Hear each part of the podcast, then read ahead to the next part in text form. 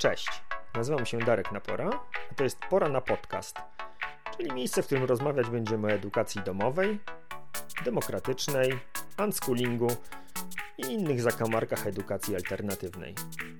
W dzisiejszym odcinku Pora na Podcast zapraszam na spotkanie z Anetą Narloch. Aneta jest mamą nieneurotypowego dziecka w edukacji domowej, orędowniczką wolnościowego i bliskościowego podejścia do budowania relacji, prezeską Fundacji Wielkie Rzeczy, która wspiera dzieci i rodziny dzieci niepełnosprawnych oraz z wyzwaniami rozwojowymi i wreszcie niesamowicie mądrą osobą z darem mówienia o trudnych tematach w prosty i zarazem porywający sposób. Zapraszam.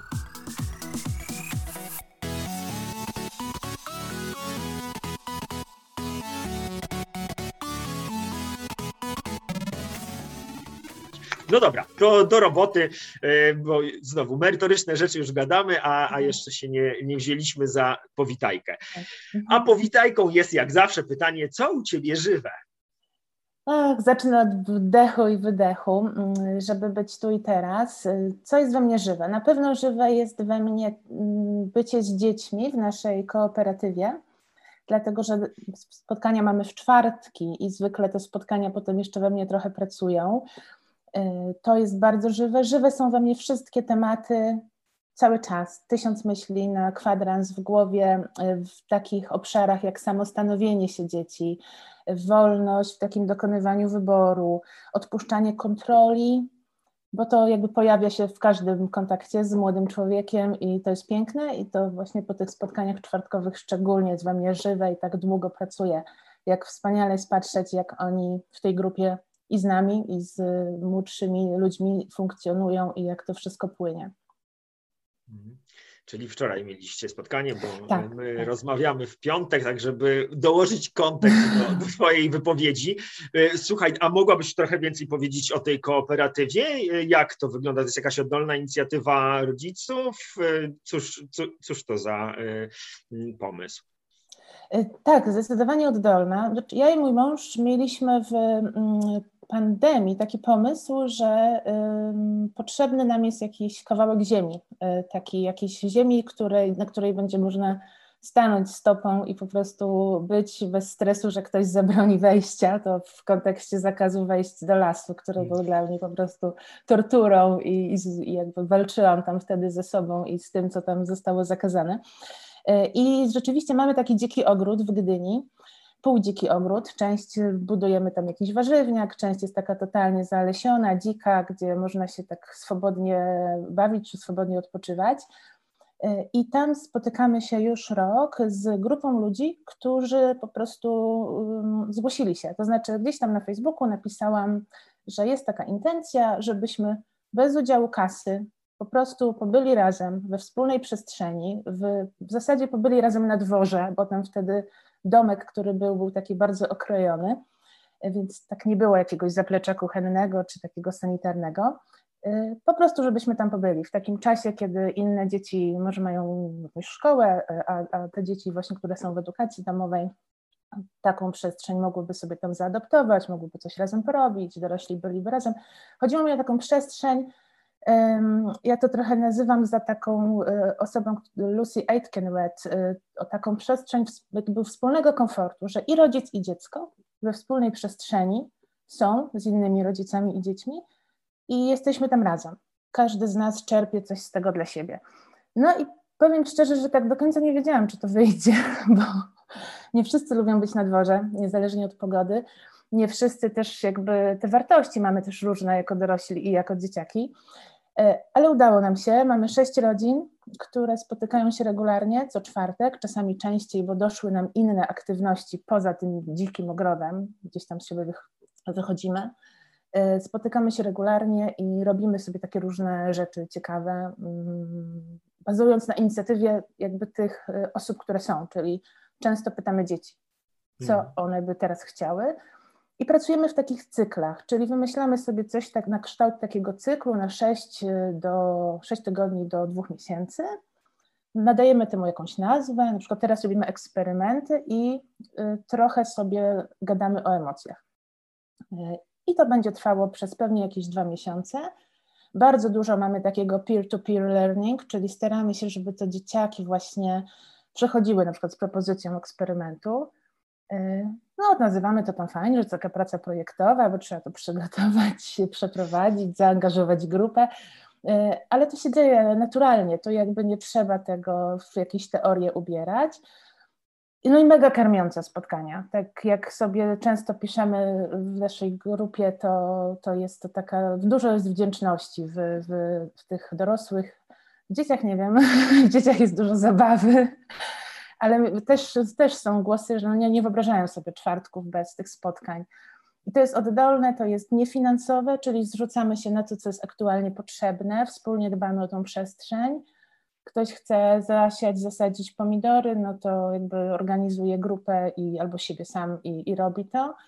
E, I jakby tutaj staramy się, żeby to było takie naprawdę, naprawdę nasze, e, nie, takie niezobowiązujące. O, czyli też jest pełna wolność, kto kiedy może, kiedy nie może, ale generalnie, co mnie bardzo zaskoczyło, wszyscy się pojawiają. To są naprawdę sytuacje chorobowe, kiedy kogoś nie ma, więc to jest super że to się udało i trochę zrobiliśmy to bez żadnych takich wzorców, w sensie wypłynęło to od nas. I teraz jesteśmy też na etapie szukania innych takich inicjatyw i zobaczenia, kto co tam robi, może jakoś, jakby, żeby to, to po tym roku jeszcze jakoś tam sobie w głowie przeprocesować. Czad, czyli zbudowaliście sobie po prostu wioskę. Tak, tak. Coś, czego mi brakowało przy takim naszym pierwszym y, takim wejściu w edukację domową.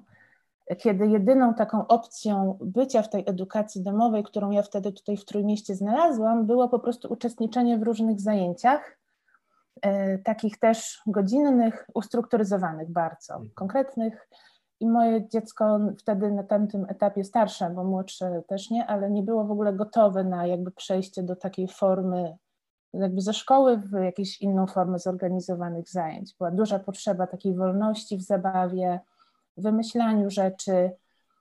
Y, I wtedy był falstart z edukacją domową. A teraz y, falstartu y, nie było, ale też jakby też wiedziałam, co jest tą główną naszą tutaj taką siłą, co, my, co nam przychodzi łatwo i z czego my czerpiemy najwięcej, czyli właśnie ta społeczność. No i teraz już sobie nie wyobrażamy inaczej.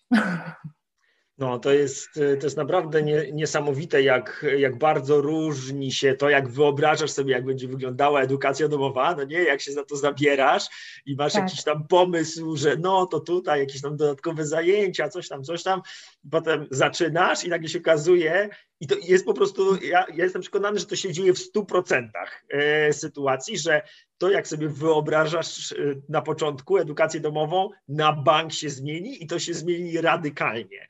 E, I, i ta wasza sytuacja dokładnie o tym, o tym samym jest, no nie? że tak, miałaś tak. tam jakiś mhm. pomysł na to, o czym to będzie, a potem pyk, pyk, pyk i, i, i w ogóle tak, się klocki ja rozsypały. No zdecydowanie, czy ja trochę sobie wyobrażałam, że zrobimy taką fajniejszą szkołę w domu.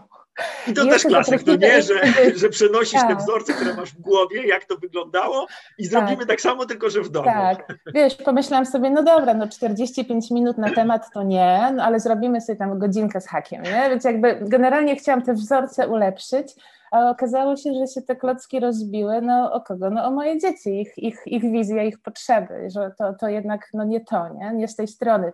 Ja nie jestem zresztą edukacją, która nad nimi wisi i zrzucam im tam takie deszcz po prostu inspiracji i wiedzy, tylko to jest właśnie z drugiej strony, to jest od nich, a ja jestem takim, wiesz, posługiwaczem, który kupi dobre farby albo, nie wiem, zeszyt w linijki i, i, i to jest jakby ta moja rola główna, nie? I tak tak sobie to uświadomiłam po tym falstarcie. No dobra, to y, przejdźmy w takim razie do, y, do, czy zdradźmy temat naszej dzisiejszej rozmowy, y, bo zaprosiłem Ciebie, czy zaprosiłaś się nieomal do, do rozmowy na temat edukacji domowej z perspektywy rodziny, w której są dzieci nieneurotypowe. I powiedziałaś już o tym, że ten pierwszy mm, ta pierwsza próba edukacji domowej e, nie udała się i i bardzo bym chciał, żebyś powiedziała o tym, jak wyglądał ten wasz proces dochodzenia e, do, do, do tych e, wartości, czy do tych ideałów, czy po prostu takich praktycznych rozwiązań, które będą służyły wam, waszej rodzinie, waszym dzieciom. Mhm, to już co był wyboisty proces, dlatego że ja jak urodziłam dziecko pierwsze, potem dziecko moje drugie po dwóch latach, to pracowałam sobie w korporacji. Wydawało mi się, że, taki, że to jest tak dobrze mi tam było, bo ogólnie lubię układać różne takie elementy, puzzle, więc zarządzałam projektami, co, co było ekstra dla mnie na tamtym etapie. Y, I trochę mi uwierało tylko to, że to nie są moje pomysły, że ja mam swoje, a robię czyjeś, i to, to było dla mnie takie, jakby jedyny taki element, który mi nie pasował. E, no ale pojawiły się dzieci i okazuje się, że te dzieci to nie były takie projekciki, które, e, wiesz, tam one były, moje dzieci były noszone w chuście, spa, spaliśmy z nimi w ogóle bardzo długo. Jakby poczuliśmy, że to są, to nie są takie projekty, wiesz, weźmiesz, pobawisz się, a potem odłożysz do łóżeczka i ono tam pośpi, nie? Że to były, to były oddzielne w ogóle istoty od urodzenia. Takie po prostu takie wręcz bomby potencjału, które no ja z zachwytem patrzyłam na to, jak oni komunikują od małego, czego potrzebują, co są asertywni w tym. I że to nieważne, jakie ty masz plany, że wiesz, kawa z koleżanką, a tu dzieciak ma spać grzecznie, on po prostu jest sobą, on ma swoją wizję. I ja trochę tak jakby uczyłam się tego, że w sensie takim bardzo dużo wtedy pomogło mi Agnieszka Stejnie i takie materiały w ogóle o tym podążaniu za dzieckiem. E, I to wszystko tak, wiesz, toczyło się tak naturalnie, naturalnie, tam były próby przedszkola, no i moja córka pewnego dnia przychodzi i mówi, mamo, to zabija moją osobowość. No i sobie myślisz wtedy, wow, po prostu, nie? Mówisz, aha, mm, twoją, no mojej nie zabiło chyba. Wiesz, w sensie argumenty w stylu, ja to przeżyłam, tam to wszystko, ten system, więc może ty i też przeżyjesz. E, potem słyszysz, że ktoś właśnie, że o, ja mam wolność w sercu. Ja tego nie lubię, bo ja mam wolność w sercu. I takie, wiesz, to są takie zdania, które ja pamiętam, ale to jest tak naprawdę cała atmosfera tego dzieciństwa, które dawaliśmy przestrzeń na to, żeby te dzieci nam, y, głównie córka, bo to na niej testowaliśmy, y, mój synek jest y, neuroróżnorodny, jest w spektrum autyzmu, ale to na, na, na starszej córce jakby główne te takie idee wypłynęły. I trafił do mnie taki YouTube, który, z Kenem Robinsonem. To był chyba TED, gdzie czy szkoły zabijają kreatywność. Najbardziej popularny TED Chyba ever. tak, ever, dokładnie. I no i do tego trafił. No i gdzieś ten Ken Robinson, potem y, Andre Stern, który nie chodził nigdy do szkoły, i gdzieś sobie myślę, kurczę, czy to tak naprawdę jest, że nad nami wisi taki karton edukacji i zasad, który nagle otwierasz dziecku, wiesz, wiercisz tam dziurki i z, i z góry spada po prostu wiedza, spada, spada wszystko z góry. Czy może rzeczywiście, skoro dziecko tak ci jasno komunikuje, jak ono, jak ono jest wolne w środku, jak ono potrafi o siebie zadbać, jak ono naprawdę nie spadnie z klifu, jak nie będziesz tam nad nim krążył, nie spadnij, nie spadnij, wiesz, jakby jak zaufasz mu trochę w tym rozwoju, jak ono wiele pokazuje od środka i jak ono bierze tą swoją edukację. Nie? I myślę sobie, no kurczę, no czemu nie spróbować jakby, mm, czemu nie spróbować, zwłaszcza, że wiesz, jakby ja nie jestem osobą, która będzie w pracy, której nie lubi do końca życia, więc jeżeli już pojawiały się też we mnie takie rzeczy, że ta moja praca trochę mi uwiera, bo nie mam tam tej kreatywności, innowacyjności, no to mówię, kurczę, no mamy 10 lat, no spróbujmy zrobić inaczej, najwyżej nawet na rok, spróbujmy na rok, zróbmy eksperyment. Jak nie wyjdzie, to nie wyjdzie, spróbujemy inaczej.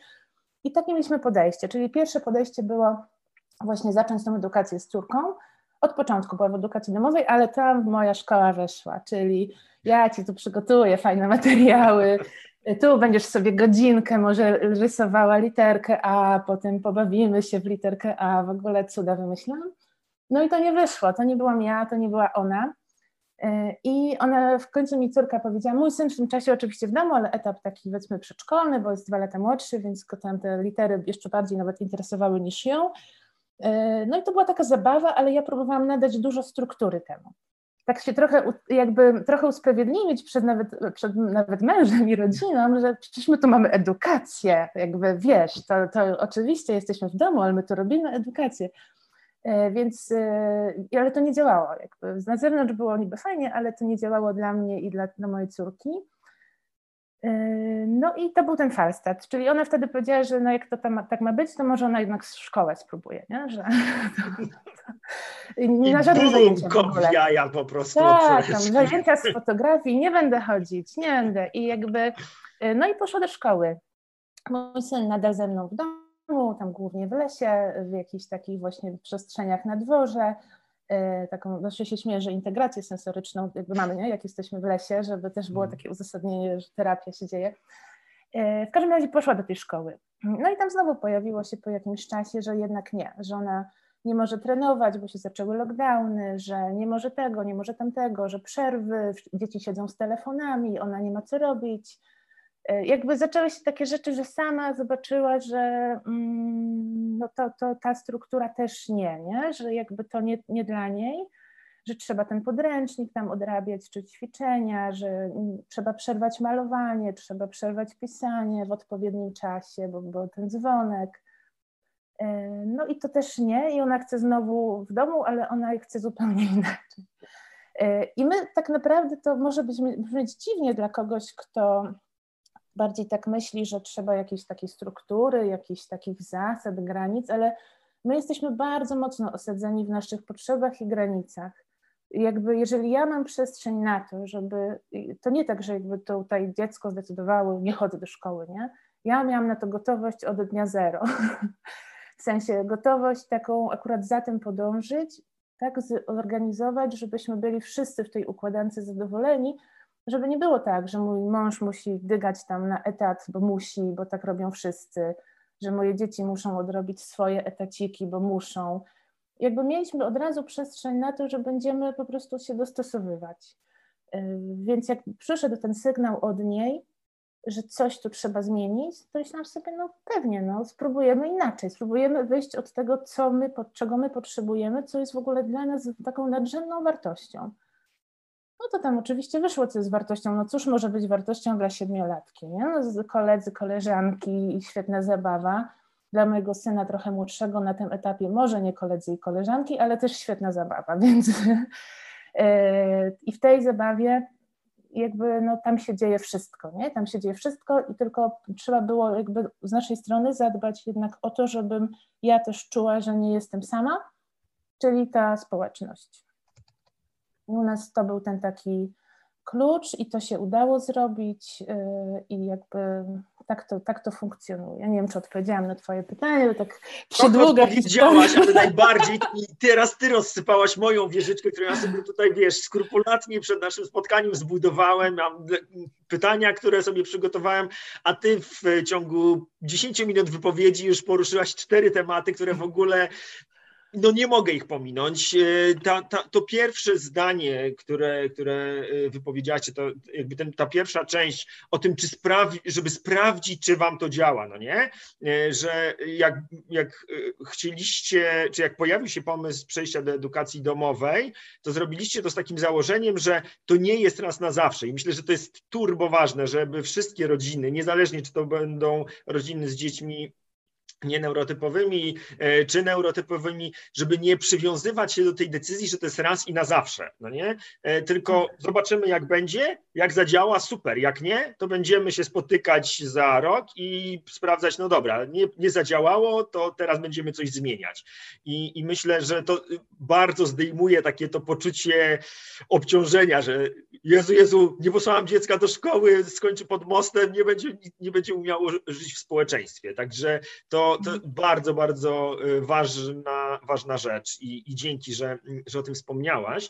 Natomiast druga rzecz y, to jest, y, po której się tak trochę prześlizgnęłaś, a myślę, że warto, warto to, to podkreślić, to jest ta, takie poczucie presji czy jakiegoś takiego obciążenia ze strony rodziny i bliskich, kiedy podejmujesz tę tak. E, decyzję o odejściu ze szkoły. I jakbyś mogła trochę więcej o tym powiedzieć, jak to wyglądało w waszej sytuacji, jak e, sobie radzić radziłaś z tym, że, e, że, że, ta presja się u ciebie pojawiła. No i to jest jednocześnie połączone jednak z tą potrzebą e, kontaktu z ludźmi. Wychodzisz ze szkoły, dziecko wychodzi ze szkoły i, i ty, i dziecko ma potrzebę kontaktu, a jednocześnie ten kontakt się sprowadza, no dobra, ale to wy nie chodzicie do szkoły. No ileż można kurna gadać o tym, że nie chodzicie do szkoły, no. E, tak, znaczy wiesz co, to jest taki temat w ogóle um, długi. Ja myślę, że większość, tak zakładam, że większość osób, które są bliskie unschoolingowi czy homeschoolingowi, temu edukacji domowej, gdzieś tam chyba od dzieciństwa swoich dzieci tak tą rodzinę trochę y, szczepionkuje, że tak powiem, chociaż temat kontrowersyjny. Bo wiesz, to są przeważnie rodzice, którzy są bardziej wyczuleni na ten głos dzieci, bardziej tam nosimy częściej w chuście pewnie, nie wiem, częściej puszczamy na placu zabaw boso, nie krzyczymy tam pod drabinką, wiesz, nie wchodź, bo wysoko, bo mały jesteś, nie wchodź, jakby, nie? Jakby jesteśmy trochę, chyba tak od początku trochę rodzicami, który, którzy tych dziadków czy taką dalszą rodzinę gdzieś tam pokazują, że można trochę coś inaczej. E, ale u nas było tak, że no, my mamy w rodzinie pedagogów, więc gdzieś ten system e, jakby, a poza tym mój mąż, trzeba tu mu oddać, że on generalnie i ja też, my nie mamy nic przeciwko szkole, nie? Wiesz, szkoła nakarmi ci dziecko, jak tam trochę zapłacisz, zaopiekuje ci dziecko, więc jeżeli masz zgodę na to, że chcesz albo jakby wartości tych ludzi są twoimi wartościami i cieszysz się, że jak ci ludzie się opiekują twoimi dziećmi, no to wydaje mi się, że jakby super, nie?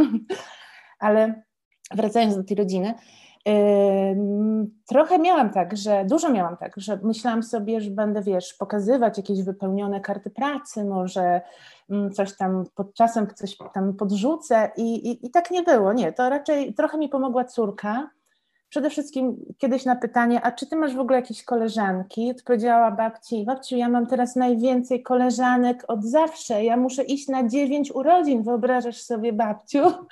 I jakby y, tak z takim entuzjazmem dziecięcym to powiedziała, więc jakby no tu już argumentu nie było o tą socjalizację, bo u nas socjalizacja zaczęła się po szkole, czy znaczy wcześniej zaczęła się na zajęciach sportowych, taka w sensie przyjaźnia, ale tak naprawdę ona w szkole się nie działa w naszym przypadku.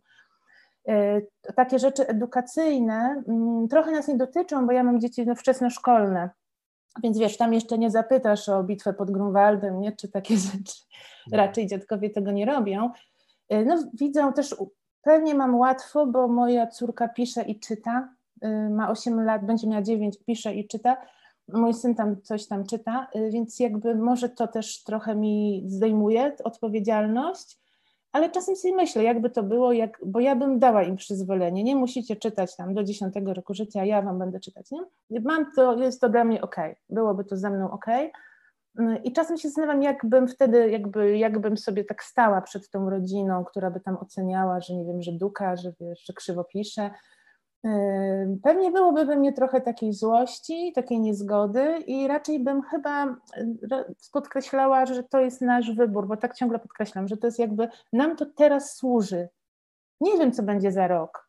Wiesz, nie wiem, czy ona będzie pisać maturę, jak będę ją musiała zanieść tam, bo była noszona w chuście, nie? Wiesz, bo czasem też jak jesteś młodym rodzicem, to słyszysz, że tam będziesz karmił piersią, no, do, do matury.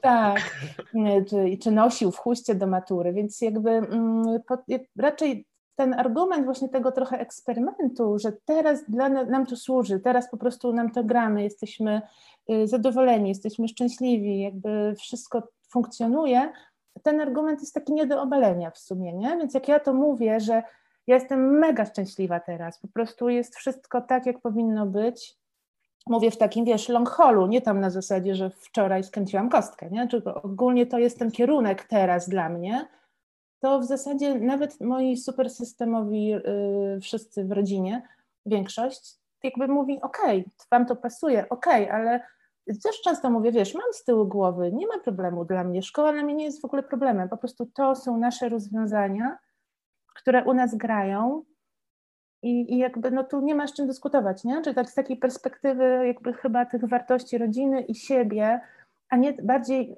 trochę bym nawet odradzała, jak ktoś nas słucha i tam myśli, że będzie tu debatował, czy szkoła jest dobra, czy zła z dziadkiem, trochę bym ten kierunek w ogóle odradzała, nie? bo my mamy do szkoły takie różne tam emocje, mm, osoby starsze, dla nich to była trochę taka trampolina czasami, zależy tam skąd się wywodzili, więc więc to bym raczej nie szła w tą stronę, ale takie mówienie o sobie, swoje potrzeby, moje potrzeby, moje wartości i że to teraz jest dla nas ok, to, to chyba jest taki argument, którego trudno, no trudno to zignorować, nie? Jakoś powiedzieć, no żaden, chyba żaden dziadek nie powie, no, słuchaj, no nie no, weź do tej szkoły, będziesz szczęśliwszy, tylko jeśli zobaczy, że dziecko ma się ok i rodzic ma się ok, no to chyba uzna, że jednak no coś w tym jest.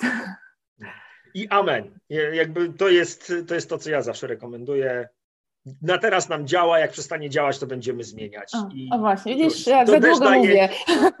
Daje y, tym osobom, bo to też jest ważne, żeby zrozumieć, że ci ludzie nie chcą dla nas źle, no nie? tylko oni to robią z takiej autentycznej troski, że chcą, żeby tobie, żeby dziecku się nie stała krzywda.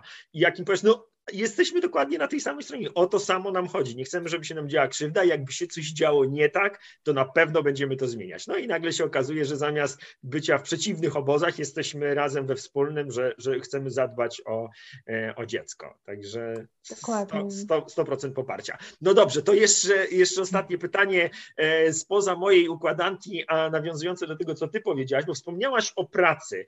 E, Czy byłoby dla ciebie ok, żebyś, żebyś opowiedziała o tym, jak to wygląda w waszej rodzinie? No bo edukacja domowa, szczególnie właśnie dzieci w edukacji wczesnoszkolnej, no powiedzmy do tego, formalnie do ukończenia siódmego roku życia dzieci w ogóle nie można pozostawiać bez opieki, e, a tak naprawdę do ukończenia 15 roku życia może się okazać, że dziecko zostało porzucone i to też jest obarczone odpowiedzialnością prawną. Więc jak to wygląda u Was? Jak wygląda organizacja e, dochodów rodzinnych? Mhm. E, przede wszystkim jest takie, co co się zadziało, jak ja rzuciłam taki mój etat, e, bo ja byłam na etacie, mój mąż ma wolny zawód, jest architektem e, i jakby dostosowuje swoją pracę, w ogóle pracuje od czwartej rano, to jest temat, w który ja nie chcę nawet wchodzić, bo ja wtedy dopiero mam sny o tej godzinie. Ułożył sobie po prostu trochę to tak, żeby to pasowało jemu, czyli on potrzebuje tej ciszy, skupienia rano, potem może jechać na budowę, coś tam załatwiać w urzędach, w ciągu dnia, więc też dosyć wcześnie kończy ten swój, tę objazdówkę, że tak powiem, tą swoją ruchomą pracę.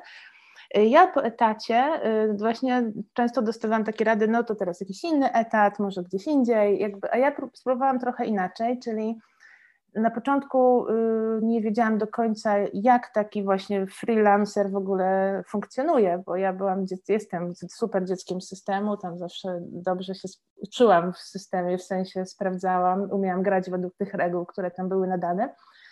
Y, I w związku z tym, że mój syn dostał diagnozę autyzmu, którą ja się po prostu starałam, pazurami wręcz y, tą diagnozę chciałam mieć, z przyczyn teraz, y, jakby te, których teraz bym sobie nie, inaczej bym to załatwiła, ale wtedy wydawało mi się, że ta diagnoza będzie taką odpowiedzią na wszystko, więc po tej diagnozie pomyślałam, że hej, hej, ale tu trzeba jeszcze fundację do tego założyć, nie dla mojego syna, tylko dla tych osób, które tak samo jak ja muszą wydrapywać te diagnozy, są samotni w, w tym procesie diagnozowania, w zasadzie trafiają do przypadkowych specjalistów, y, są w ogóle y, przeczołgani przez te wszystkie procedury, w ogóle to, co się tam nasłuchują tych swoich dzieciach, to też woła o pomstę do nieba.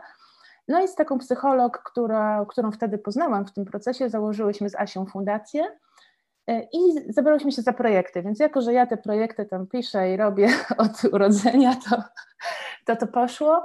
I to był mój taki malucieńki dochód, bo ja też miałam taką misję społeczną wtedy i trochę żyliśmy na poduszce oszczędnościowej. No i to jakby ta fundacja jest, my tam działamy, są projekty, ja tam naprawdę jakby praktycznie nie dostaję wynagrodzenia, chyba że za jakiś duży projekt, który koordynuję, to wtedy mam szansę sobie wziąć to wynagrodzenie. Więc siłą rzeczy robię takie zlecenia w biznesie, y, takiej z optymalizacji procesów, czy właśnie jakiś mikroprojekt do zarządzania, czasowo, na 3-4 miesiące. Dużo z miastem współpracujemy w takim tworzeniu przestrzeni dla rodziców, którzy mają dzieci y, z orzeczeniami, jakby w sensie dzieci z niepełnosprawnościami różnymi. I to jest trochę tak, że moja córka y, i mój syn no, chodzili ze mną na różne spotkania z prezydentem miasta. I jak ja traktuję, że to są ludzie mali, ale ludzie, nie? I jakby mm, na szczęście była na to też duża otwartość.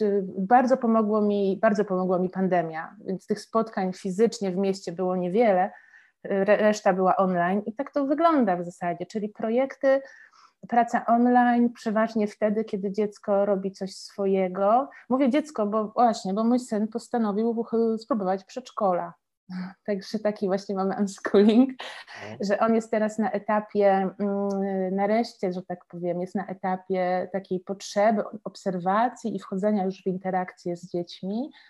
Więc to przedszkole takie bardzo bliskościowe, z malucieńką czteroosobową grupą, dla niego znaleźliśmy. Wcześniej realizował tam część takich zajęć terapeutycznych, które, które mamy przydzielone w ramach właśnie takiego wczesnego wspomagania rozwoju, więc jakby poszedł tam na, 3, znaczy na 5 godzin, więc te, te 5 godzin to jest taki czas, kiedy jest duża szansa, że ja popracuję, bo moja córka wtedy właśnie wpada w taki swój jakiś flow to nazywam, czyli przez 2-3 godziny zajmuje się czymś. Dzisiaj jest to malowanie, może to być coś innego, może to być audiobook i malowanie, albo jakieś pisanie zaproszeń na jakieś wydarzenie, które ona planuje.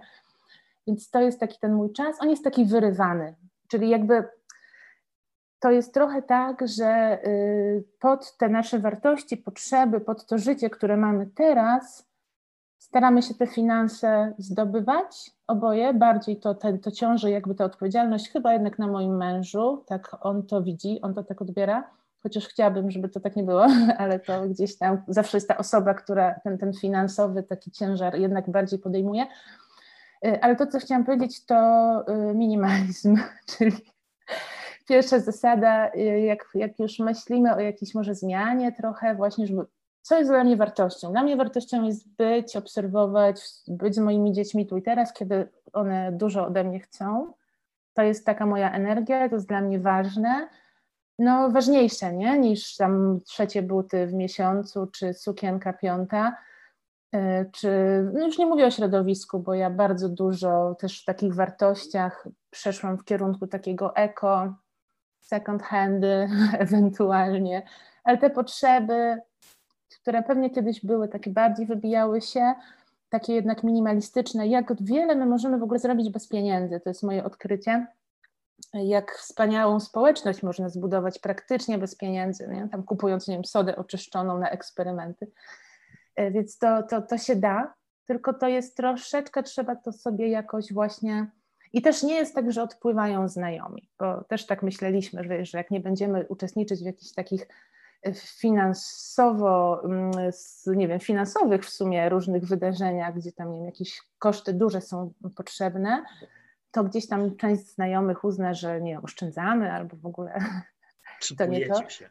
Tak, że ten, ale nie, nie, też tak nie jest. Y, fakt, że jest więcej takich, więcej trochę kreatywności w wielu rzeczach, nie? Czyli na mhm. przykład nawet na spotkania, często robimy spotkania u nas w ogrodzie z ogniskiem, co, co się okazuje, że ludzie za tym tęsknią, wiesz, oni nie chcą iść tam do tej fancy knajpy i wydać po 400 na parę, tylko rzeczywiście, kurczę, posiedźmy sobie przy ognisku, no tak jakby to też jest okej, okay, więc no trochę te wybory są inne niż były przed dziećmi szczególnie.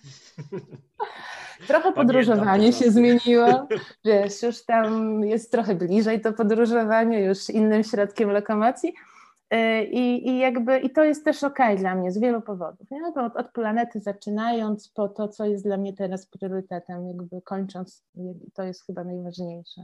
Hmm. No słuchaj, to wspomniałaś już o, o waszym doświadczeniu, e, z, czy zaczęłaś opowiadać o waszym doświadczeniu z uzyskiwaniem e, diagnozy i, i, jak, jak to wyglądało. Czy mogłabyś trochę więcej o tym opowiedzieć, jak, jak to wyglądało u was w rodzinie, jak ty postrzegałaś jakby ten proces, powiedziałaś go, wyszarpałaś e, w urzędach i, i to była jakaś twoja praca, którą włożyłaś w to, żeby, żeby to orzeczenie uzyskać.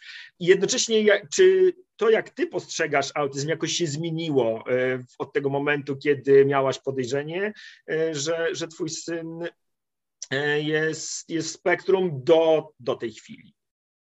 Tak, zmieniło się bardzo. To znaczy, ja na tym etapie, kiedy mój synek miał chyba tam półtora roku, i to był generalnie, jakby on był y, w takim mocnym autyzmie. To znaczy, on był, był taki czas, że on w ciągu tam kilku miesięcy generalnie zajmował się leżeniem na brzuchu, jakąś zabaweczką przed oczami i podnosił wzrok y, tylko na mnie, w sensie w ogóle zwracał uwagę tylko na mnie, jakakolwiek komunikacja w momencie, kiedy był głodny. Więc jakby to było, wiesz, severe, tam nie było dyskusji. Ale mimo, że miał wtedy półtora roku, tutaj w Trójmieście nikt nie chciał absolutnie go diagnozować. Jakby, a ja czułam tak bardzo mocno, że jak my już dostaniemy tą diagnozę, to się otworzą rozwiązania, bo przecież nie będę wyważać drzwi no, zamkniętych, nie? czyli w sensie, że przyjdą wszystkie odpowiedzi, i ktoś mi teraz powie, że to jest ok, że to nie znaczy, że on mm, nie zna matury. Wiesz, że jakby uspokoi ten mój, no to z tą maturą w ogóle wylatuje, jakby to był jakiś temat życia. No, Ale dlatego, że wszyscy zdają maturę teraz. To przez to, że jest czas matur, matur. E, ale wiesz, chodzi o taki po prostu niepokój, co się dzieje, nie? Że tutaj, wiesz, przerobiłeś wszystko jak trzeba, no, tuliłeś, nie zostawiałeś do wypłakania, no po prostu dziecko takie wytulone w, w, w, i tutaj jednak ten rozwój gdzieś y, i właśnie ten rozwój kontaktu, czyli tych emocji, coś co jakby teoretycznie miał tak zaopiekowane, bo to było dla mnie takie fajne i naturalne ja tak chciałam robić. Y, no i ogólnie oczywiście taki trochę taka panika, dużo lęku, dużo takiego niepokoju, no, no, no, lęku, nie niepokoju, lęku o to, co teraz z nami w ogóle, nie? Czy my teraz, co my tu w ogóle mamy teraz robić? Najpierw próbowałam poszukać starszych dzieci, żeby zobaczyć inne dzieci w spektrum. A jak przepraszam, mogłam jak... powiedzieć, ile twój syn miał wtedy lat, kiedy wreszcie uzyskaliście diagnozę? E, przed drugim rokiem życia, okay, ale to było tak na zasadzie... W miarę szybko, ale to dlatego, że ja wiesz co, nie dałam się jakby tym odpowiedziom, że nie, tutaj y, niepotrzebnie, poczekajcie po drugim roku życia i pojechaliśmy do Warszawy. Y, tu w Trójmieście właśnie nie, nie udało się, więc w Warszawie już ok, takie małe dzieci. To zaledwie było, mm, ile, pięć lat temu to wszystko się działo, więc wiesz, w ciągu tych pięciu lat teraz potrafią zdiagnozować roczniaka, w sensie jeżeli rodzic potrzebuje diagnozy. Y, są takie narzędzia, y, jakby, więc to jakby, ale dla mnie najważniejsze było wtedy właśnie ta diagnoza i trudno powiedzieć czemu. To była taka jedyna kotwica, której się mogłam chwycić, że właśnie ona mi da jakieś rozwiązania nam, bo, bo, bo oboje byliśmy tacy. Mój mąż w ogóle na luzie mówi, słuchaj, dzieciak jest dzieciak, to, że on dostanie jakiś tam, przetargasz go przez, przez, przez tych ekspertów, którzy go przez pięć minut pooglądają, to przecież nie zmienia, że to jest dziecko, nie? To jakby nie, nagle nie dostanie imienia autyzm. Y, I jakby i on był tutaj bardzo takim ugruntowującą osobą, a ja gdzieś jednak mówię, nie, w ogóle nie, to jest inna sytuacja, diagnoza, diagnoza. No i dostaliśmy tą diagnozę.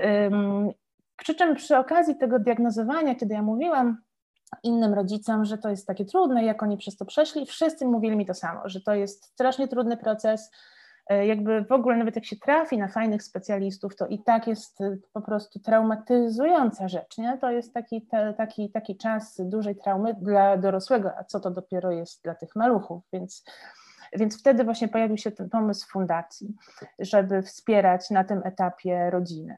Mm, o, czyli ta nasza diagnoza była w zasadzie dlatego, teraz bym sobie powiedziała, właśnie to, co mówił mój mąż wtedy, że wczesna diagnoza jakby to nie jest odpowiedź. To, że dostaniesz nazwę jakąś, wiesz, przykleją ci etykietkę, to ci nie, nie, nie, jakby nie pokazuje ścieżek. To nadal jest twoje dziecko i ono, zwłaszcza w spektrum, gdzie jest po prostu miliard możliwości, nadal jakby skupiasz się na tym dziecku i nie ma, wiesz, odpowiedzi na autyzm, nie? W sensie roz... Są oczywiście metody, ale na Boga, no metodę, wiesz, metody, no to po prostu człowiek to nie jest w ogóle, że tak powiem, materia do stosowania metody. I one jasne, że te pewne rzeczy potrafią wyjaśnić, więc jak już masz tą diagnozę, to szukasz metod. Y, te metody troszkę ci opisują, co tam może ewentualnie się dziać, dlaczego ten rozwój jest inny, co jest charakterystyczne, jakieś takie elementy, ale generalnie nie masz odpowiedzi nie, po diagnozie. I nadal ich nie masz, bo fundacja cały czas pracuje i, i jakby wiem, że nadal i jakby nie ma, bo, bo do, nie ma odpowiedzi do, do człowieka. Ktoś może pokazać jakąś perspektywę, ktoś inną, ale tak naprawdę to trzeba wszystko bardzo mocno, to co teraz najczęściej mówię rodzicom na tym etapie, mówię filtrujcie przez wasze wartości, po prostu postarajcie się znaleźć moment, żeby zobaczyć, co jest dla was ważne w tym procesie bycia z tym młodym człowiekiem, jeżeli ktoś wam mówi, że macie go nie podnosić, jak on krzyczy, a wam po prostu serce krzyczy, że w ogóle ty, to, to, to nie jest ta metoda, nie? To poszukajcie jakby wsparcia gdzie indziej, bo bo najgorsze chyba jest, naj, największe takie, takie traumatyczne, że tak powiem, ogony się ciągną, kiedy robimy coś wbrew sobie. Czyli kiedy nagle po diagnozie właśnie nie ma już y, Artura, tylko jest autyzm, my dajemy mu jakąś metodę y, i wbrew trochę sobie to jakby stosujemy, no bo przecież jest metoda i nawet ma naukowe tam potwierdzenie, że 40% coś tam zrobiło po tej metodzie. Y, I to jest chyba trudne bardzo nie? dla rodzin, tak sobie myślę. I tak obserwuję zresztą później też. Więc, więc u nas no tak to było, że gdzieś ta diagnoza była po prostu taką moją kotwicą i chyba tym większe rozczarowanie, że takie nic nastąpiło po tej diagnozie. Aha. E, ale czy mieliście jakiś, y, zaraz po tym jak otrzymaliście y, orzeczenie, czy miałaś jakiś taki flirt z tymi dyrektywnymi e, metodami pracy z dziećmi z autyzmem? Jak to, jak to u Was wyglądało? O, to Bo wiadomo, że mówiłaś o tej złamanej pięcie. No nie idziesz do lekarza, on ci mówi, że masz złamaną piętę, pakuje cię w gips, za sześć tygodni wyjmujemy z gipsu, idzie pan na rehabilitację, wszystko jest jasne, no nie? Wiadomo, co masz robić, wiadomo, jakie są objawy, wiadomo, jaka, jakie są metody leczenia. No a z autyzmem nie ma, no. Objawów jest po prostu trylion, jeszcze są nietypowe i w zasadzie każda, każdy, każda osoba z autyzmem, e, czy każda osoba w spektrum ma te objawy inne, e, ma też inne potrzeby, ma inne trudności, e, ma inne łatwości. E, więc jak, jak to wyglądało u Was? I, no i skoro też, masz doświadczenie z innymi osobami, to możesz też opowiedzieć o, o, o, takich sytuacjach, które jakoś Ci szczególnie utkwiły w pamięci, gdzie ten właśnie rozdźwięk między, między tym, że oczekiwałaś, że znajdzie się jakaś jasność i jakaś, jakaś łatwość po diagnozie, to było dokładnie na odwrót. Oj tak, no ja zostałam z pustką, czyli wróciłam do tego mojego męża i córki i po prostu pustka w oczach i jakby zero szczęścia z tej diagnozy, czarna rozpacz. E, I znalazłam nawet nieopodal taki, taki, taki, taki niepubliczny, to się chyba nazywa porad, niepubliczna poradnia psychologiczno-pedagogiczna, gdzie były takie zajęcia, y, które właśnie miały jakby wspierać małe dzieci. Ten niespełna, bo to jeszcze było chyba przed diagnozą troszkę, jak już szukałam tych zajęć, y, żeby ktoś mi cokolwiek powiedział. Y, I poszliśmy tam. Tam oczywiście niewiele mi powiedziano, opisano po prostu to, jak dziecko funkcjonuje. No nie było tego, czego ja oczekiwałam. Nie? Czyli ja wtedy oczekiwałam chyba trochę czegoś takiego, że ten autyzm się skończy, tak myślę. Tego oczekiwałam. Tak sobie pomyślałam, super, Amerykanie mówią, że wczesna diagnoza jest to duża szansa, żeby normalnie funkcjonował w szkole. Teraz jak to mówię, to mam ochotę się, wiesz, klepnąć po prostu kubkiem w głowę.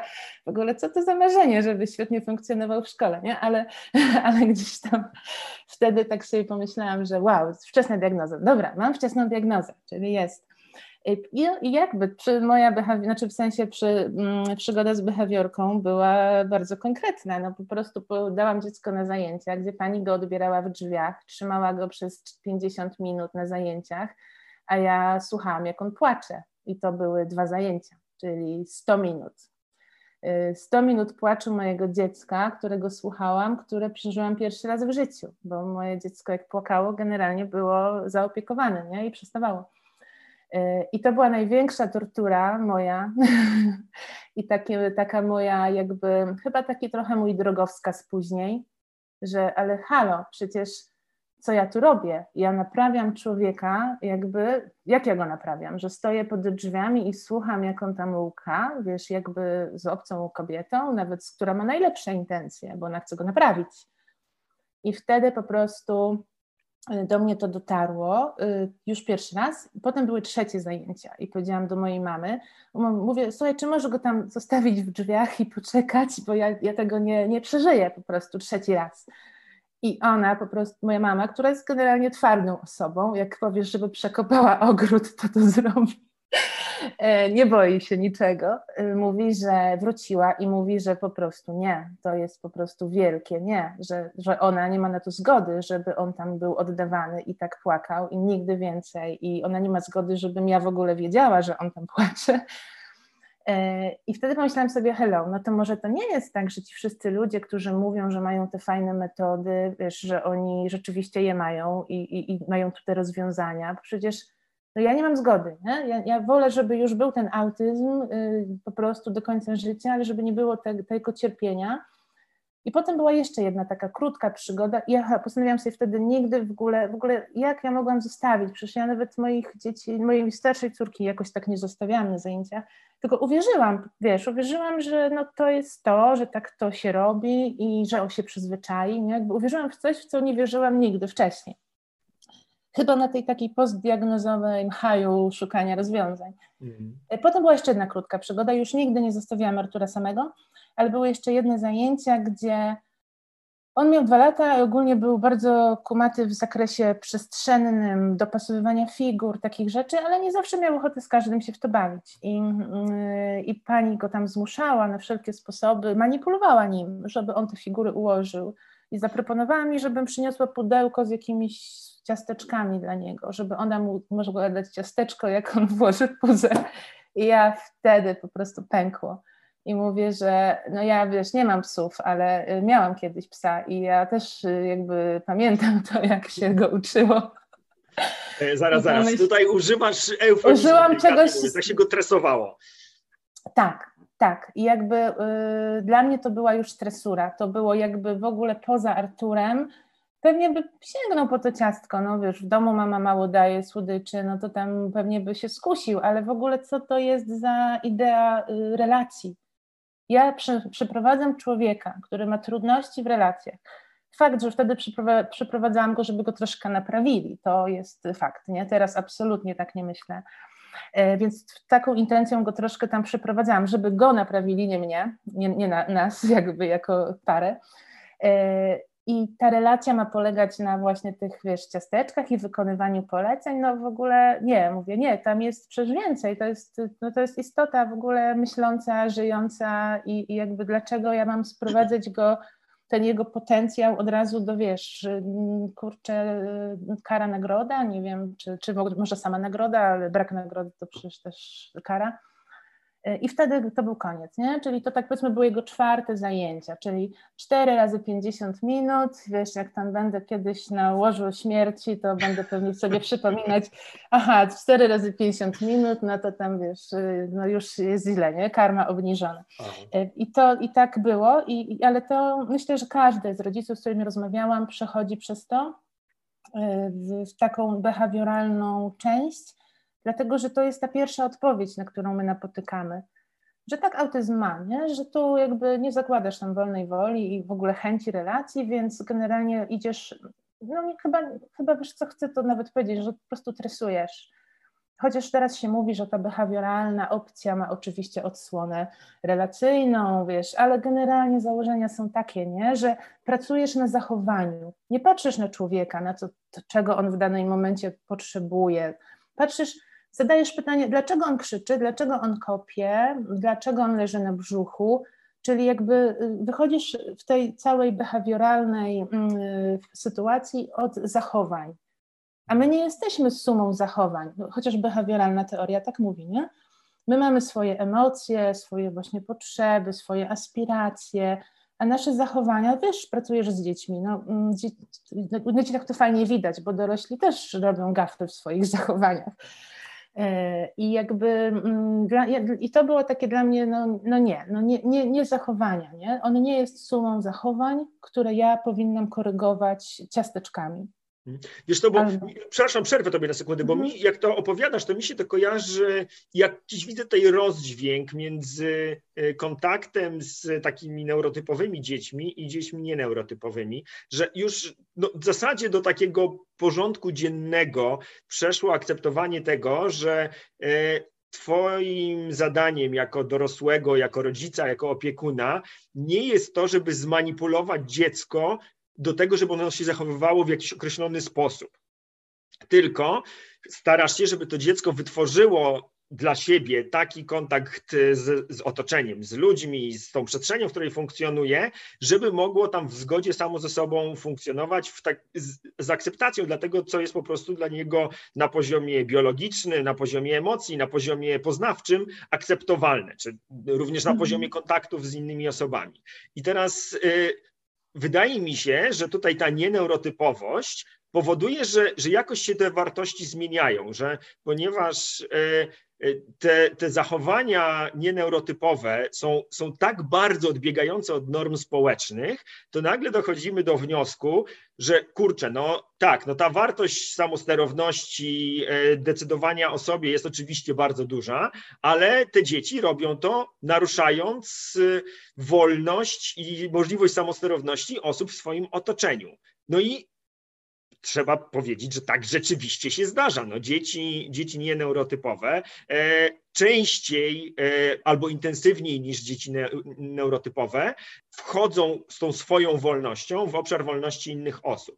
I ja muszę powiedzieć, że to jest bardzo, bardzo trudna sytuacja, zarówno dla osób, które, które się tymi dziećmi opiekują, jak i dla osób w ich otoczeniu. No i teraz pytanie, jak sobie z tym radzić? Jak ten z mojego punktu widzenia trudny albo może wręcz niemożliwy do rozwiązania dylemat próbować e, rozwiązać na potrzeby własnej rodziny, własnych dzieci. Mhm. Wiesz co, tutaj Ci mogę odpowiedzieć w zasadzie chyba mm, na przykładzie też różnych obserwacji, różnych innych dzieci, jak to funkcjonuje. Znaczy na pewno to, co jestem już teraz pewna, a nie byłam na etapie diagnozy, dzieci w spektrum też uczą się przez to, że my modelujemy czyli jakby my pokazujemy swoje granice. Ja nie muszę manipulować ciałem tego dziecka, wiesz, dawać mu nagród, żeby odpowiednie zachowanie wystąpiło.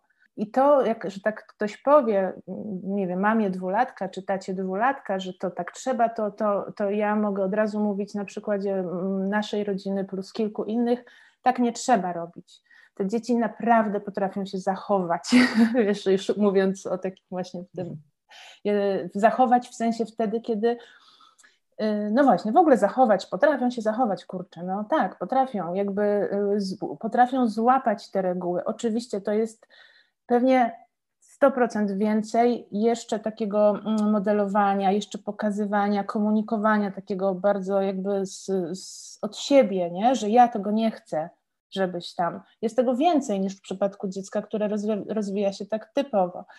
Y, ale to, to jest i one jakby to łapią i to nie jest tak, że ja muszę wyszkolić zachowanie, ono się pojawia automatycznie. Kiedyś mi ktoś powiedział, y, słuchaj, jak tego tak nie nauczysz, że buty się zdejmuje w przedpokoju, to on będzie wszędzie tak właził ci w tych butach i tam u ludzi rozstawiał je po salonie, nie? Więc myślę, a w sumie wiesz, będę chodzić do takich ludzi, dla których to będzie ok, albo będę ich pytać, czy to jest ok, że on tam nie zdejmie butów, albo zapomni, bo nie chcę być mamą, która mówi: Pamiętaj buty, zdejmujemy buty, wchodzimy do cioci. Jakby myślę sobie, kurczę, dajmy temu mózgowi okazję. I wiesz, ja nie, nie jestem taką mamą, która tam mówi tam ciągle, ty zdejmuj te buty. I co? I ma 6 lat i wchodzi do ludzi, zdejmuje buty, tam gdzie się zdejmuje buty. Chociaż nikt mu nigdy tego nie pokazywał, nie dostał ani jednego ciasteczka. Wiesz. E, I to jest możliwe, a mój syn to jest naprawdę dziecko, które miało, jakby to nie był, wiesz, e, od, e, diagnoza w wieku lat trzech, bo bije kolegę. To tak jak powiedziałam już on leżał na brzuchu i generalnie nie było intencji komunikacji. Więc to, to, to jest taki e, no, wersja hard spektrum. E, i on to robi, jego mózg to robi, jakby um, uczy się przez to, że ja modeluję, więc to, co, to, co można jakby wes, wesprzeć tych dorosłych albo te inne dzieci, które mają z tym trudność, nie? Ja trochę tak protezuję przy kontaktach tych dzieci z dziećmi, tych dzieci w sensie dzieci, które się rozwijają tak neuroróżnorodnie, czyli często jak są takie u nas nawet sytuacje gdzieś w ogrodzie, mówię, wiesz, gdy Jaś robi tak, to on może chcieć ci powiedzieć. I pytam Jaś, czy to może tak być? Oczywiście Jaś może być niewerbalny lub werbalny, więc może mi nie odpowiedzieć, albo jakby też staram się tego Jasia w tym zobaczyć, nie? Y, tego gadania jest więcej, krótkiego gadania, bo też nie prze, przegadujemy bez sensu, tak, tak przynajmniej my robimy. Y, czyli takiego wskazywania na to, co tam się zadziało i dzieci generalnie nie mają jakby z tym problemu, nie? Trochę to jest tak, że ktoś tak ma, może trochę też mają większą taką uważność, jakby wcześniej potrafią tą granicę pokazać, nie dochodzi już do takich trudnych rzeczy, bo też te dzieci, które rozwijają się w ten typowy sposób, bardzo się fajnie uczą komunikować swoje granice, że czegoś nie chcą mm, i, i jakby wyraźniej, wyraźniej dla, dla, dziecka, które się rozwija w ten neuroróżnorodny sposób. Y, I ciężko mi tu odpowiedzieć, wiesz, bo często jest tak, że dzwonią do fundacji rodzice i pytają, a co zrobić, jak on jest agresywny, a co ja mam robić, jak on tam wiesz, je lewą ręką, y, a jak, nie wiem, kopnął prawą nogą. I, i wiesz, to są trudne pytania, bo ja ciągle mówię, twórzcie otoczenie. Mózg się jakby rozwija w jakimś otoczeniu. Jeżeli ja jako dziecko w spektrum, powiedzmy, rosłabym w otoczeniu, gdzie ciągle coś robię źle, gdzie ciągle mnie ktoś naprawia, już ciągle mi dają ciasteczka, y, to, to jakby to, to w czym ja rosnę, jakby jakim człowiekiem ja będę, nie?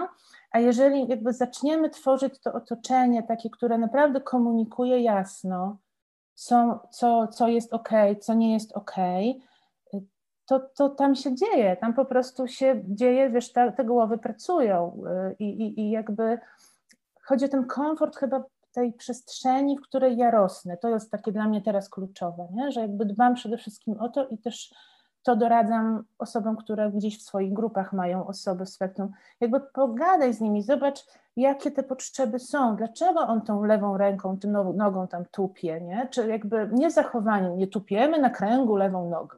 Jakby, no w ogóle nie, nie tą stroną, czyli zaopiekuj to otoczenie, co tam się dzieje, co tam może być trudne, jak mu pomóc. Jeżeli jest osoba werbalna, no to mam super, ale też osoby niewerbalne, wiesz, bardzo fajnie to potrafią te swoje, jeżeli im damy przestrzeń, potrafią naprawdę pokazać, nie? że stop, mhm.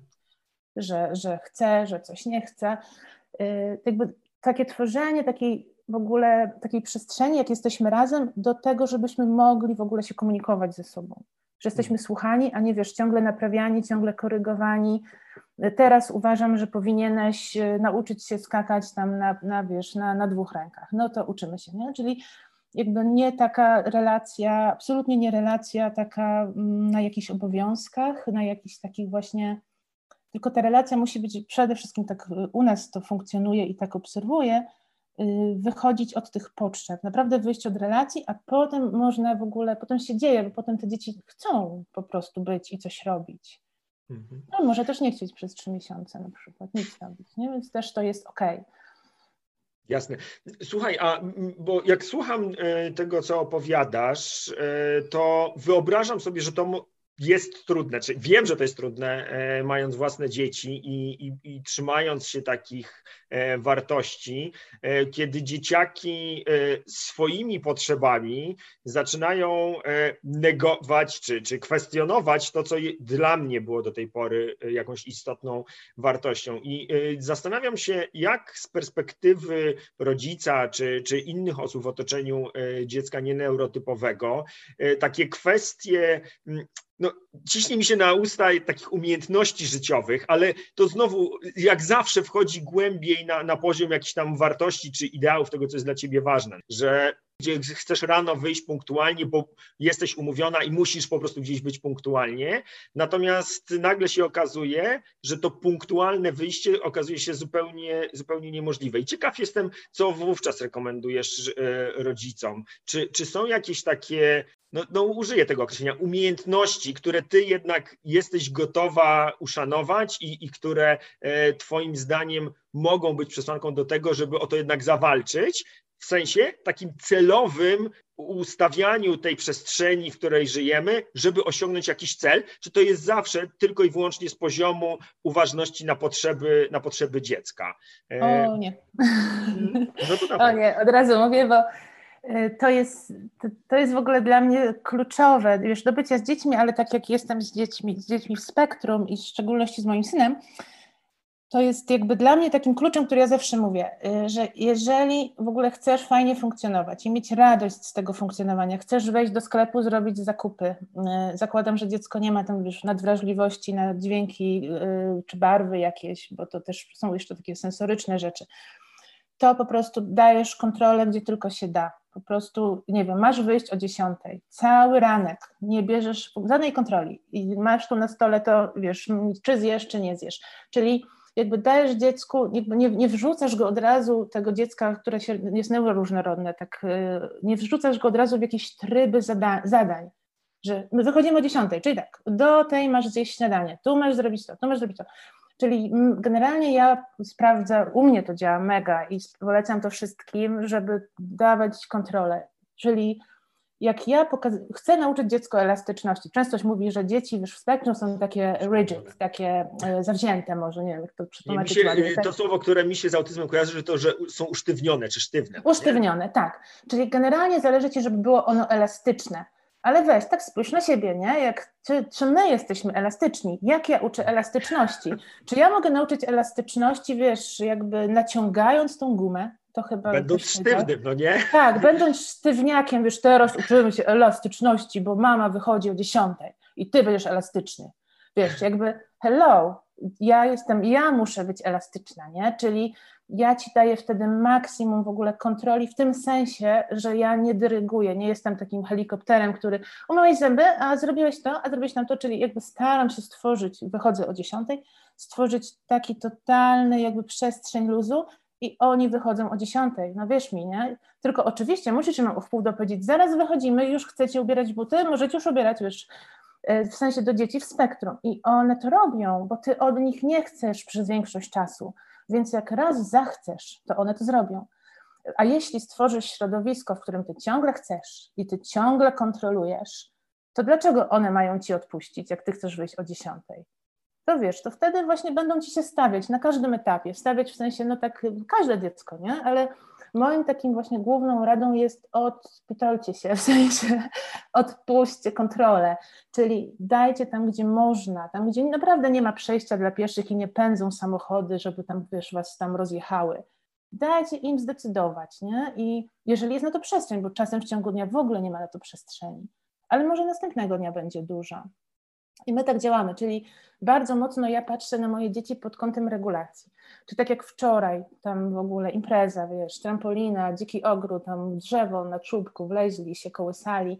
No działo się, nie? Działo się też w emocjach, bo ktoś kogoś uderzył w nos, no to nie jest fajne. Więc jakby tam było, było coś o złości, było coś o takich różnych rzeczach, jakiegoś gadania. Moja córka mówi, za dużo komunikacji było, bo to było przegadywane. Więc jakby dużo się działo. Jeszcze trening do tego, jeszcze coś. I dzisiaj jest po prostu trzy godziny chill, nie? czyli jakieś malowanie, jakieś patrzenie się na literki, układanie puzli, czyli coś, co może trochę im ten mózg dać mu odpocząć. Ja nic nie chcę rano, nie? I tak dla własnego dobra, bo jakbym teraz jeszcze narzuciła schemat, to, to, to pewnie bym ja była nieszczęśliwa w tym wszystkim. A jak jak się patrzy na te strefy, to chyba Agnieszka Stein pisze o takich strefach żółta, zielona, czerwona, że dziecko tam wchodzi w te strefy regulacji, każdy z nas.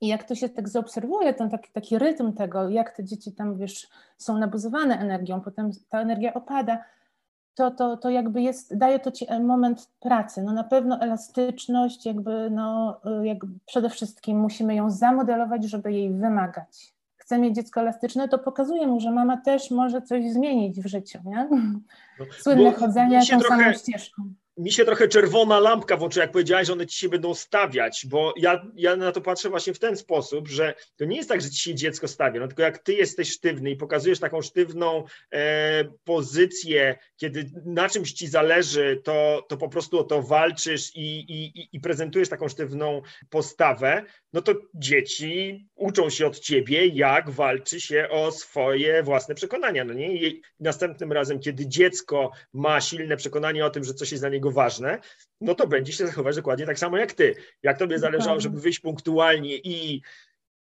czy po prośbie, czy po groźbie wychodzimy punktualnie, no to następnym razem, jak będzie chciał pograć dłużej, albo zostać dłużej na placu zabaw, albo cokolwiek, będzie się zachowywać dokładnie tak samo jak ty, bo dałeś albo dałaś mu doskonałą lekcję, jak to robić, żeby zadziałało.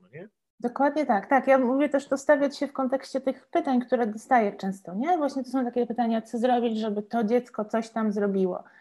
I ja, wiesz, to jest niepopularne, ale często mówię, no od siebie, nie? Zacznijmy od siebie. Że jakby nie, nie zmieniajmy zachowań, y, tylko właśnie zacznijmy od siebie jak my komunikujemy. Co w ogóle my komunikujemy? jak my funkcjonujemy w życiu, nie? Że ktoś tam, nie wiem, ktoś nie lubi jeździć autobusem, jak zrobić, żeby lubił jeździć autobusem? No to wiesz, rady tam zaciągnij do autobusu i powiedz, że musi jechać autobusem. No, no to, to, to trochę nie tak funkcjonuje, nie? Jakby ja tak uważam, że właśnie ta elastyczność, w ogóle wszystko, czego my jakby chcemy, chcemy musimy patrzeć chyba, jakich chcemy dorosłych ludzi. Ja wiem, że dorośli ludzie z autyzmem są różni i są te tacy bardzo usztywnieni, jak mówisz, ale są też tacy, którzy się odnajdują i w, i w innowacyjności, i w kreatywności, i są artyści, i są niewerbalni ludzie, którzy też funkcjonują w takim jakby, mm, nawet słyszałam o doktor, doktorze prawa niewerbalnym, więc też są różni ludzie, nie? Więc jakby pomyślmy w ogóle, nie zakładajmy, że ten autyzm to znaczy to i to w wieku lat 30 tylko cały czas, moim zdaniem, jakby możemy sobie spokojnie, otwarcie myśleć o tym z takim entuzjazmem nawet, co to może być za człowiek, co on mi tu pokazuje, nie? jak go jakby wspierać, jakim on ma być dorosłym. No chyba nie takim, który wiesz, na, każde, na każdą prośbę powie daj mi ciasteczko, to zrobię. No chyba nie taki trzydziestolatek nam się marzy, nie? Więc jakby to jest takie moje główne takie wizja, jak właśnie radzę rodzicom nawet staram się nie radzić, ale jak wiesz, pytają o metody, to mówię właśnie, no pomyśl o tym dorosłym, co to ma być za osoba, nie? Czy rzeczywiście największą wartością jest to, że on za ciasteczko wykona polecenie, nawet bez ciasteczka, że po prostu wykona, czy to jakby jest, wiesz, albo moja wizja, wczesna diagnoza, sukces w szkole. Czy to jest to? Tak, pamiętajmy, że naszymi odbiorcami są miłośnicy edukacji domowej, więc wszyscy wiemy, że e, dostosowanie się do warunków szkolnych to nie jest naszym celem jako rodzica dziecka nieneurotypowego i neurotypowego również. I neurotypowego również, tak. Słuchaj, bo y, y, jesteśmy już tutaj ponad godzinę. Czy miałabyś jeszcze czas na dwa pytania, czy już musisz kończyć? Mam, tam, tylko Ma. wiesz co, dyscyplinuj mnie, bo ja strasznie dużo gadam. Jakby, Nie, no dobrze, no wiesz. no po to ciebie tutaj zaprosiłem, żebyś gadała. To słuchaj, dwa pytania jeszcze w takim razie. Pierwsze, y, bo pogadaliśmy sobie o tych takich umiejętnościach życiowych e, i to jest jedna rzecz, która trafia jako taki komunikat, wydaje mi się, do y, rodziców dzieci w spektrum, że, że trzeba ich nauczyć jakichś tam rzeczy, że, żeby mogły funkcjonować w społeczeństwie i to, żeśmy już chyba trochę zadali kłam temu, że to nie chodzi o zachowania, tylko o budowanie takich sytuacji, w których dziecko będzie mogło doświadczać E, tego typu sytuacji z akceptacją, dlatego że je będzie mu trudno i że być może się nigdy nie uda, żeby w takich sytuacjach funkcjonowało, ale drugą, e, jakby drugim takim, drugą ścieżką, którą często podążają e, rodziny, są najróżniejsze formy terapii. I teraz chciałem się ciebie zapytać, jak ty postrzegasz e, tę mnogość ofert? Czy są jakieś rzeczy, które, czy jakieś rozwiązania, które rekomendowałabyś? Czy są również takie, które z całą pewnością odradzałabyś? Mówiliśmy już trochę o, o, tych terapiach behawioralnych, ale one też mają bardzo różne oblicza. I jak jako rodzic, który wiesz, dostał dopiero co diagnozę, no, ma, ma tą potrzebę, żeby coś zrobić, no nie? Że, żeby nie zostać tak y, zupełnie y, bez, w takim bezradności i, i bez ruchu. Jak, jak decydować o, o wyborze terapii, czy może nie decydować? Jakie są Twoje rekomendacje w tej kwestii? No to teraz już zadałeś pytanie rzekę, to jakby wielkie debaty się rozgrywają, jak mamy warsztaty z rodzicami właśnie w tym, w tym temacie, bo to jest głównie ten temat, nie? Na etapie, jakby, kiedy się diagnozuje dziecko, no co dalej mam zrobić? No to tak na trzy dni Słuchaj, to może nie, ale... sobie kolejny odcinek, w którym rozwiniemy temat, ale tak figurze, nie, nie, nie wyobraź sobie, tak. że jest z nami osoba, która właśnie dostała diagnozę, co ona ma zrobić teraz? Tak, ja przede wszystkim to, co mówię, to, to jakby to, co mówił też mi kiedyś mój mąż, czyli to, to teraz nie masz w domu autyzmu, nie masz w domu autystyka, wiesz, nie masz w domu, y, nie wiem, y, agresji, tupania, co tam te dzieci tak najczęściej złego mogą robić, takiego, co my odbieramy jako trudne, niezłe. I jakby nie masz tego, masz nadal tego swojego tam Adasia y, i, i, i, jak, i masz siebie, nie? I mimo, że to jest moment ogromnej takiej lęku, czasem nawet paniki, takiego po prostu niepokoju giganta, to generalnie staramy się, żeby patrzeć tam do siebie, czyli na co ja mam zgodę, co ja bym chciał, bo jest tego mnóstwo mo, mogą być, ojejków, na przykład patrząc na, w Stanach na spektrum dla spektrum, tam wiesz, od zamkniętych ośrodków już dla dzieci w ogóle po jakieś przestrzenie bardziej wolne, więc te decyzje muszą być jakby z rodziny wypływać, nie? Więc my głównie pracujemy wtedy na tym, co, co jakby się zmieniło, co się zmienia w ogóle, jak ja patrzę na swoje dziecko, y, co z tym niepokojem zrobić, jak go zaopiekować. No więc to jest tak jakby, dobra, ale wracam do tych metod. To, co ja, ja tego tak nie mogę wprost powiedzieć tym, tym osobom, w sensie nie chcę im tego mówić, wiesz, żeby nie szły moją drogą, no bo dlaczego niby mają, wiesz, moją metodą? Absolutnie. E, ale to, czego ja bym nie zrobiła, to pewnie gdybym, gdybym bardziej była zaopiekowana na etapie diagnozy, poszukała dla siebie opieki, dla siebie, nie dla mojego syna, to bym nie zostawiła go na te minuty płaczu za drzwiami. Nigdy bym jakby nie, nie, jakby nie po, w ogóle nie wzięła pod uwagę, że ta metoda, do której ja chcę pójść, to jest tak naprawdę metoda takiej właśnie tresury, e, więc bardzo bym, zawsze mówię, patrzcie na swoje wartości i jakby, jeżeli cokolwiek nie gra z tym terapeutą, między mną a tą specjalistką, my to też z Asią mówimy otwarcie, jeżeli nie, nie, nie klikamy, no po prostu nie gra. Dziecko to wyczuje, ono będzie nerwowe, będzie płakało, no jakby rezonuje z matką, nie? czy z ojcem, więc muszę z tym terapeutą się zgrać, z tym specjalistą się zgrać. I zdarza mi się, że wracają do mnie osoby i mówią, słuchaj, wiesz, mi najbardziej pasuje taka terapeutka, ale ona ma szkolenia behawioralne. Ja mówię, o, ale ci pasuje, no to przyjrzyjmy się temu, nie? Jak ona ci pasuje, co ona takiego robi. I się okazuje, że ona owszem, tam nagradza, wiesz, jakimiś słowami, że wspaniale, wspaniale tam włożyłeś, dziękuję Ci, tak się cieszę, że jest ten element behawioralny, ale on jest jakiś taki akceptowany i pozytywnie przez dziecko i przez rodzica odbierany. Więc dlaczego mam powiedzieć, nie, no, nie, nie behawiorka, absolutnie, nie? Więc jakby to jest ciężko tak doradzić, więc generalnie te wartości i takie bycie w zgodzie ze sobą i też patrzenie na dziecko. Najfajniejsze sytuacje są, kiedy dziecko lubi specjalistę, na przykład logopedę, a dorosły go nie lubi. I co wtedy zrobić, wiesz, jakby, nie? Jest tam fajnie i y, y, i to u małych dzieci oczywiście no to połączenie z rodzicem jest jeszcze silne, więc generalnie nie lubimy tych samych osób, y, ale później może właśnie wejść ten element, i to, co, no i dla mnie jakby głównie taka krótka odpowiedź na długie pytanie, to jest patrzeć właśnie przez to, co ja i dziecko w tym, z, tym, z tą konkretną osobą czujemy, nie z metodą, bo to ma być relacja. Jakby terapia ma być relacją, nie? Czyli ja jestem w relacji nie tylko z mamą, z tatą, z siostrą, z bratem, tylko rozszerzam o inne osoby, które mnie tak wspierają w tym, czyli nie powiedzą mi stop, jesteś niefajny, zabieram zabawki, wychodzę z piasku, tak jak będzie na placu zabaw, tylko ta osoba to przyjmie, zaakceptuje, będzie ze mną w relacji, będzie mi pomagała budować to. I na tym to polega, więc jeżeli ta relacja nam idzie i to jest fajne, to, to, to jakby ja tutaj nie mogę powiedzieć, że ta metoda, tamta metoda.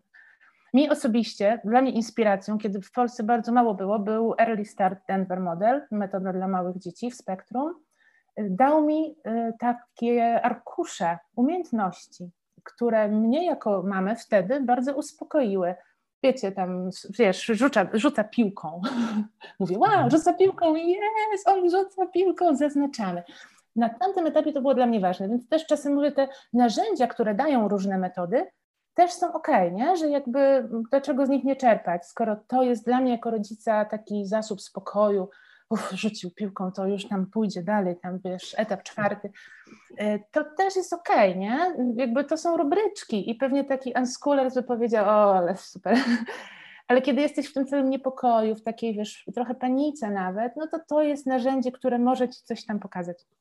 Także my tak pokazujemy spektrum metod, ale ciągle podkreślamy wartości Twoje, wartości Twojej rodziny, dzieciak przede wszystkim i jakby on ci pokaże, nie? gdzie on tam chce być wsparty najbardziej, albo gdzie, albo jakby w relacjach jakiś pokaże, co jest tam mm, takie trudne. E, więc no tak, no to bardzo długi temat jest, bardzo. Y, nie ma tak, że metodę ci dopasuje, wiesz, dasz mi X, ja ci tam od razu połączę kropeczkami z, a to dla ciebie będzie ta metoda, uh-huh. a dla ciebie tamta, nie? I rób dokładnie tak, to, to dostaniesz efekt taki. To jest, wiesz, to jest rodzicielstwo. No tu masz zagadki codziennie od rana do północy. Słuchaj, ja jestem unschoolerem z krwi i kości, natomiast jak słucham e, tego, co teraz opowiedziałaś, e, to mo można powiedzieć, że żeśmy e, zatoczyli pętelkę, bo czy taka rekomendacja, żeby spróbować znaleźć jakieś rozwiązanie, które nam służy na tu i teraz, tak jak powiedziałaś, dla ciebie, mimo że jesteś bardzo odszkolnioną osobą, na pewnym etapie ważne było to, żeby dostać tabelkę i móc sobie odfajkować tak. i ci to pomogło, no nie? Czyli tak. na danym etapie dane rozwiązanie było ok. ale to nie znaczy, że musisz korzystać z tego narzędzia wieku iście i na wieki wieków amen. Tak, Tylko dokładnie. za jakiś czas może się okazać, że będzie wam służyło zupełnie coś innego, tak. czyli dokładnie tak jak z edukacją domową. Na teraz mhm. się nam sprawdza, ale może w przyszłości będziemy coś zmieniać i to nie jest tak, że my popełniliśmy błąd na początku, bo nie wybraliśmy tej metody, z której korzystamy teraz, no nie? No nie, no wtedy byliście na takim etapie, gdzie potrzebowaliście czegoś takiego, nawet jeżeli to będzie terapia behawioralna, bo jesteście po prostu zagubieni i potrzebujecie kogokolwiek, kto was wesprze. A za kilka miesięcy, bez poczucia klęski, zawiedzenia swojego dziecka i swoich wartości, zmienicie rozwiązanie na jakieś inne. Czy to byłoby jakimś wsparciem, myślisz, dla, dla takich osób, żeby mm. próbować Myślę, szukać tego, tak. co im służy tak. na tu i teraz? Do, znaczy ja też właśnie często mówimy o takim luzie dla siebie, nie? że jakby nie, nie, nie wal się tą tam łopatą po głowie z każdą błędną decyzją, bo będą takie ścieżki, które weźmiesz, które będą ślepe, które wydadzą ci się wtedy fajne, tak jak mi ta tabelka pomogła, ale po trzech miesiącach się zgubiła i wiesz, jakby przeszło gdzieś dalej, więc jakby szukajmy tych rozwiązań różnych, właśnie terapeuta powiedzmy wyszkolony świetnie behawioralnie, ale po prostu człowiek taki, że wiesz, że chcesz go na kawę codziennie, nie, zabrać. E, I ty, i twoje dziecko tam na sok i w ogóle, więc dlaczego nie? Jakby szukajmy, pracujmy, bo to, że ktoś ma tam tysiąc szkoleń w jakimś temacie, też przecież nie mówi praktycznie o nim tak dużo, bo często to jest taka droga rozwoju zawodowego, na którą tak trochę idziesz ją tak, wiesz, trochę po omacku, nie? Robisz sobie tam tysiąc kursów. Więc y, zdecydowanie luz dla siebie, y, po prostu otwarte oczy, takie myślenie, co tu nam gra, co nam nie gra. Y, I jakby wiesz, nie takie myślenie, że ojej, jak ja dzisiaj, skoro on ma 6 lat, podejmę złą decyzję, to za 20 lat, wiesz, w ogóle wszyscy będziemy tam. Nie, nie, absolutnie myślę, że właśnie ta, taka elastyczność, w ogóle zaufanie do życia i do rozwoju tych dzieci, wszystkich, neuroróżnorodnych i, i, wiesz, i, i, i tych dzieci właśnie neurotypowych. Zaufajmy, że one się rozwijają nie?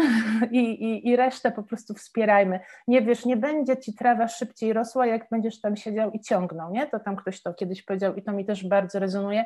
I często to mówię rodzicom, jak pytają się mnie, ile terapii ja mówię, o, 80 godzin, mm, na pewno 120. I wtedy często oczywiście tak już śmieję, mówię, słuchajcie, nie pociągniecie tej trawy, nie? To jakby możecie tam, nie wiem, dorzucać kompostu.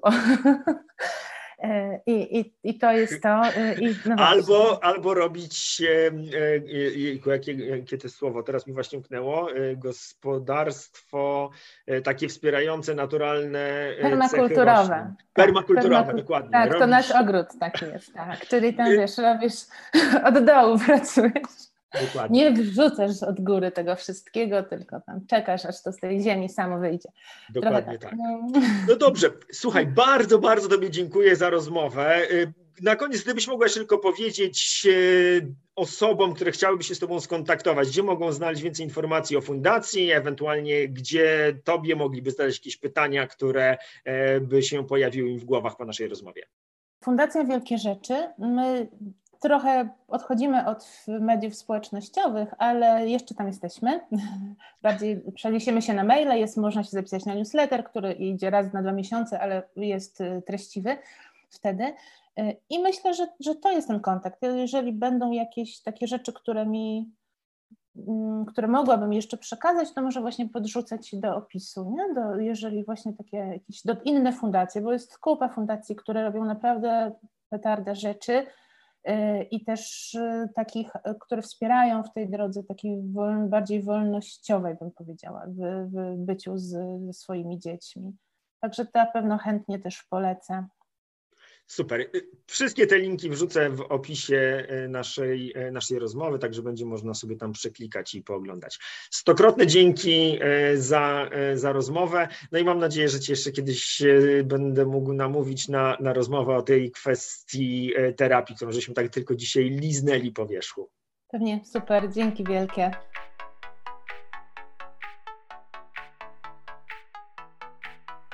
Dzięki za wysłuchanie kolejnego odcinka Pora na podcast. Jeśli uważasz, że był wartościowy, cenny, ciekawy, to zachęcam Cię do udostępnienia go. Jeśli masz jakieś pytania wątpliwości dotyczące edukacji domowej albo któregoś z tematów, który poruszaliśmy w odcinku, to zapraszam Cię do kontaktu. Mój adres znajdziesz w opisie tego odcinka.